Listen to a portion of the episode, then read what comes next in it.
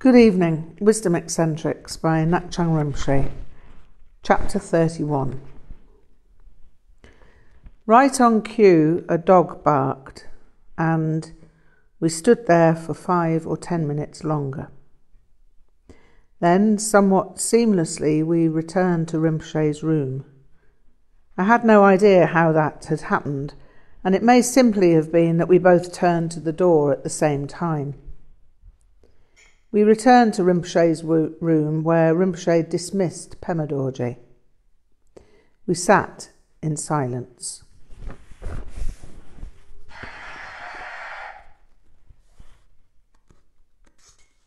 Chapter 31 Just Be Natural. My last day with Rinpoche was utterly, brilliantly joyful. It wasn't too horribly overshadowed by its demise except toward the end. Rinpoche spoke of many things, most of which are too technical to describe in the context of a book such as this. Rinpoche gave advice on many subjects and made occasional jests, as well as the ongoing tease about my aristocratic dark maroon toner. This had become an enormous joke but it may not be obvious to most people what was so amusing about its repetition. You would have had to have been there, I suppose. I think the joke was a symbol of our closeness, the fact that he could tease me and that I could enjoy being teased. The joke kept telling me that I was accepted and more than accepted. He'd said I was his son and that meant more to me than most things in the world. I bade Rinpoche farewell that night and packed my rucksack for departure early the following morning. I hadn't attempted to find the taxi driver, the one I'd threatened with a fictitious knife, because I needed to make my money last another six weeks or so. The rainy drive in Tso Pema seemed as if it had occurred a few years past at least, but it was a matter of months. I don't know how the taxi driver expected me to seek him out in any case. He'd given me no telephone number, and I knew of no telephone in Tso Pema. This is not an uncommon state of affairs in India a situation in which there is no clear sense to be made of anything. I jumped a vegetable truck as it was the easiest and cheapest way out. When I offered to pay the truck driver, however, he said, You must not be thinking that every Indian wants to take your money.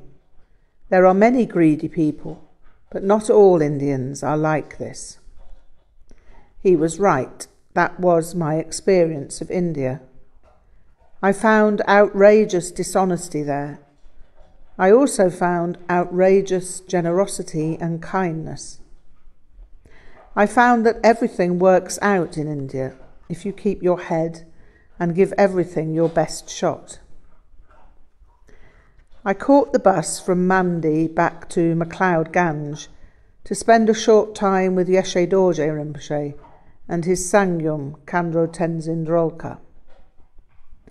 Khandro Tenzin was always extremely kind to me. I'd known her since 1971 when I first went to India.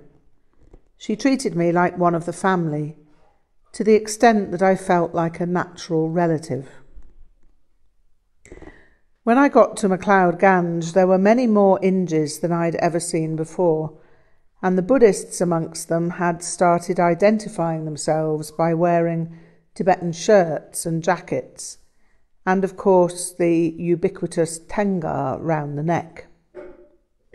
They used the word mala, which is Sanskrit, and a lot of other words that seemed needless when there were adequate English equivalents. Some had even taken to speaking in the strange broken English of their Tibetan lamas. Lama, he say, we reciting 600,000 mani mantras, then Sukhavati going. I'd had nothing to say in response to such statements. I tried to make an approving nod or say something to the effect that it was wonderful to hear such things, and they'd then sneer at me, knowing that I was not one of the Nangpa, not an insider. They'd ask me, Why do you wear robes when you're not a monk? I'd reply, Well, they're not monks' robes, they're Ngakpa robes. They'd then cover the embarrassment of their ignorance by saying something complicated, or saying, Well, I could wear those if I wanted to, but I'd find it pretentious. Then I'd say, Thanks for telling me. It's always useful to know what people think. Then I'd bid them a pleasant day and leave. I told Kunzang Dorje Rinpoche about this whilst I was with him. Oh, yeah, Tom yours, he replied. This is why I avoid Injis. Are all Injis like this? No, Rinpoche, there are probably as many sincere Injis, but. Rinpoche laughed at my inconclusive statement. But you have met too many Tomyos like this. Yes, Rinpoche, I sighed. I've met too many like this. Although I must say they like me about as much as I like them. Yeah, yeah, there are many Tibetans like this too, he laughed. Everywhere there are Tomyos. Too many Tomyos. He laughed. What is to be done? I laughed. In the past, I'd have said teach them Dharma, but I know that's not a simple matter, because when idiots hear Dharma, they tend to understand Korwa from it. Oh, yeah, this you have said well, Rinpoche sighed. If you pour tea into a sewer, it becomes sewage. That conversation felt like the distant past as I approached Yeshe Dorje Rinpoche's door in March of 76. I had no idea whether he'd be there or not, but if he wasn't, I'd stay a night or two and go on to Nepal to see Dudjom Rinpoche. Yeshe Dorje Rinpoche was at home and welcomed me in. Khandro Tenzin was there too, and although I missed Kunzang Dorje Rinpoche, I felt at home again. I'd stepped out of India and back into a timeless region of Tibet as it was. Yeshe Dorje Rinpoche was a highly skilled ritual master, and from him I gained a wealth of knowledge concerning the powerful theatrical repertoire of Tantra. He was known as the weather maker. I have happy memories of making tormas with him. We often sat in the dim, guttering candlelight of his hut, wrapped in blankets against the cold, while the winter rains dripped through a roof of flattened oil cans. From some of those oil cans, we manufactured a set of ritual weapons. Cutting tin cans with Indian scissors is a precarious business, and blood occasionally flowed. The end result was always far less ugly than I'd anticipated, and the process showed me that anything is possible if you have the determination. We painted the thin metal shapes with household paint and arrayed them on the shrine. Yeshe Dorje Rinpoche, resplendent in the toner I'd given him, said yes and burst out laughing. He loved that dark maroon toner. He obviously knew that the ritual weapons were far from perfect, but they were all that was possible with little or no money. It seemed too soon before I had to move on again. I was running out of time and money, and the monsoon was not too far distant. I bade farewell to Yeshe Dorje Rinpoche and Khandro Tenzin and spent a week getting to Nepal by a series of buses and trains. It was something of a foul journey, and I was glad when I finally arrived at my destination.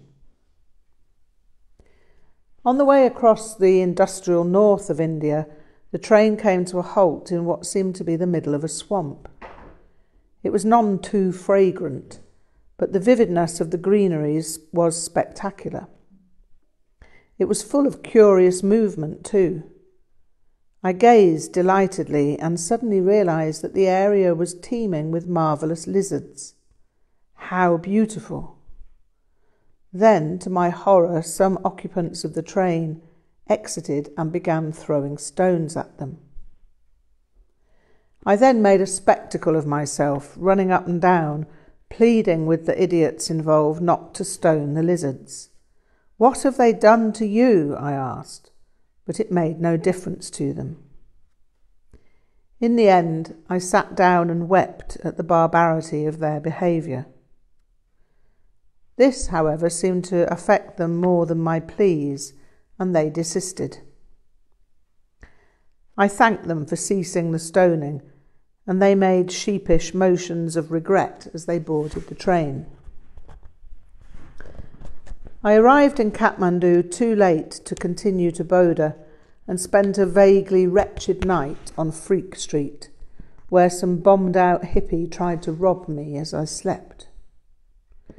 I'd prefer not to be robbed if you don't mind, I said, as I took hold of the arm that had been slipped into my rucksack. The man swore at me and accused me of being a paranoid breadhead. He assured me that he was merely moving my rucksack to get a little more room. My mistake, I replied, and my apologies for impugning your character with a false accusation. I hereby rescind my unworthy imputation and wish you a pleasant sleep. He gawped at me for a moment and said, Are you for real? No, I replied, I'm merely a figment of your imagination. He crept off to his sleeping bag, and I buckled my rucksack to the bed where I could rest my arm on it. If he tried again, he'd have to draw more attention to his felonious intentions. The next day, bright and early, I quit the lugubrious lodgings in Freak Street and set off for Bodh.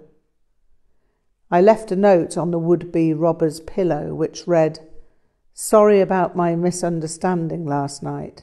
I hope it all works out for you. Kunzang Dorje Rinpoche's accounts of Dza Paltrul had had an effect on me. There was a bus to Boda that left early in the morning, and I was eager to leave Thamel behind. Thamel was a warren of freak shops, and cheap Indian incense blew everywhere from rainbow coloured stalls. I ran the gauntlet of tiger balm salesmen and got on the road to the place where the buses pulled in. A young lad had followed me down the road to the place the bus departed, trying to sell me ganja. I declined politely and continued walking. He then dropped the price. I declined as before. He continued to drop the price till, in desperation, he said, Sir, you cannot buy cheaper than this. He obviously thought I was the hardest bargaining hippie who ever rode the magic bus. I believe you, I replied, but you must also believe me when I tell you that I don't use ganja or anything else. The bus arrived more or less on time, and it was good to be aboard and leaving. I was heading out of the city into pleasant countryside. Bodh is situated in the Kathmandu Valley, and at that time it was marvellously peaceful. There was just the Chörten and the ring of houses that surrounded it. Some had shops on the ground floor facing the Chörten, but most were residences. The dirt road outside the Chörten was graced by three or four shops that sold vegetables and such like daily necessities.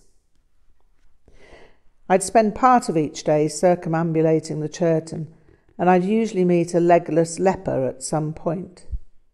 He had a little cart that he propelled with his hands, using wooden pads to protect them. He spoke fairly decent English, and I took to chatting with him as well as donating some currency. One day, when I was sitting with him, a Western Buddhist student passed by. I knew he was a Tibetan Buddhist because he wore maroon trousers and a maroon Tibetan shirt. He also had a trengwa around his neck. He reprimanded me for associating with a leper. He has his karma to work out. Don't you know you shouldn't get that close to lepers? he snapped. No, I didn't, I replied, but it's all right for me. And why would that be? he retorted. Because I'm a Buddhist leper and no one wants to know me. Therefore, I've got nothing to lose. The maroon clad belligerent strode off round the Chörten, spinning prayer wheels in a devout manner.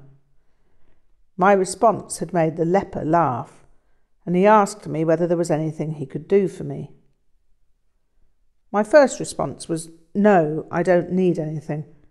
But then I felt I'd given the wrong answer. It occurred to me that he was trying to repay my donations in some way and I was not doing him any favor, favours by turning down his offer. As a matter of fact, come to think of it, I do need a pair of sandals. You don't know anywhere where I could get a pair made to my design, do you? Oh, yes, sir. You are coming this way with me, and I am showing you. So off we went, and sure enough, he took me to a street side cobbler who made me the best pair of sandals I have ever owned. My friend the leper made sure that my instructions were followed to the letter and was there at each stage of the making to ensure that the sandals were exactly what I wanted. I wore those sandals for years, till they were stolen at a Buddhist centre in Britain whilst I was practicing in the shrine room. I had to hitchhike home with bare feet. Be that as it may, I was happy to spend time in Bodh and loved being in the Chörten precinct. There was a gompa at twelve o'clock, according to the Chörten, and Dudjom Rinpoche's residence lay at nine o'clock. I went to see Dudjom Rinpoche as instructed, and I explained why I had come. He seemed pleased to see me and welcomed me with a warm smile. Oh, yeah, he laughed. Kunzang Dorje did not eat you then? Yes, Rinpoche, he did, but he spat me out again. You liked him? You learned from him? Kyabje Dudjom Rinpoche laughed. He gave you transmission of Dzogchen Menakde?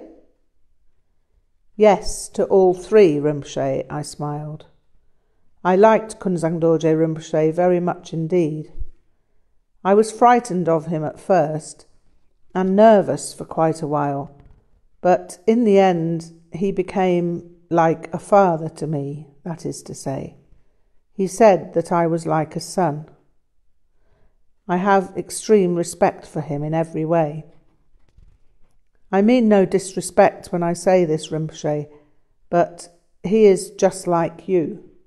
I mean, I see him as no different from you. Dudjom Rinpoche smiled and nodded. Ya, this is what I wished, and it has become as I wished. You have done all things well. Then he laughed. Even though you have to speak of your knife. How, I mean, how did he know that? I hadn't told anyone about that. It was not some dark secret, but how could Rinpoche have known? He saw me squirming slightly. Do not worry, I have not become Kunzang Dorje.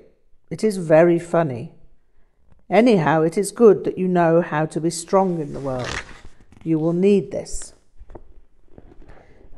Do you have any advice for me, Rinpoche, in terms of the future?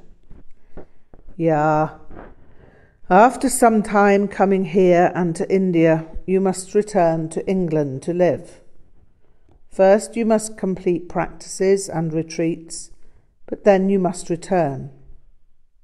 You will be asked to teach in the future, but as much as you can, you must spend time with Kunzang Dorje. Kunzang Dorje Rinpoche told me that there would come a time after which I'd not see him for as long as thirteen years. Yeah, this is one full cycle and one year. This means that you must complete something.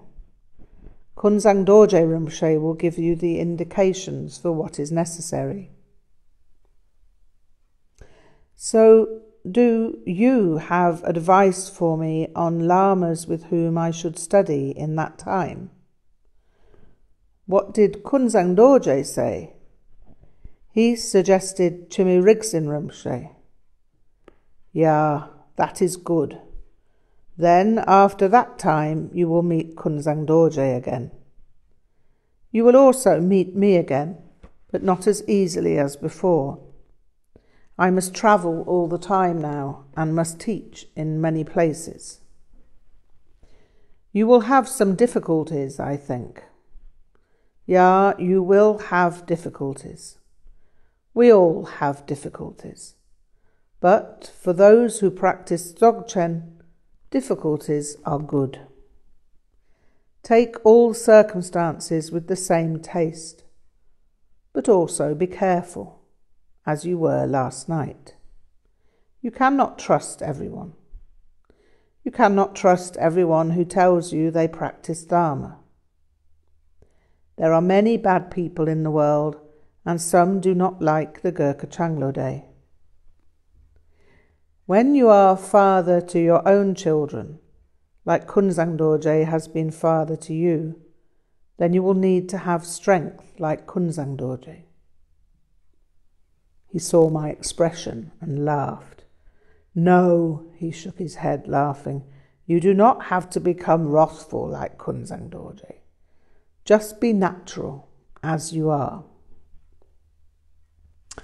Kunzang Dorje Rinpoche also warned me of difficulties if I tried to propagate the Gurkha Changlode in the West, but he was extremely happy that you asked me to do this. You still wish to do this? Yes, Rinpoche, I will do this whatever happens. Maybe you must study Tibetan history when you can.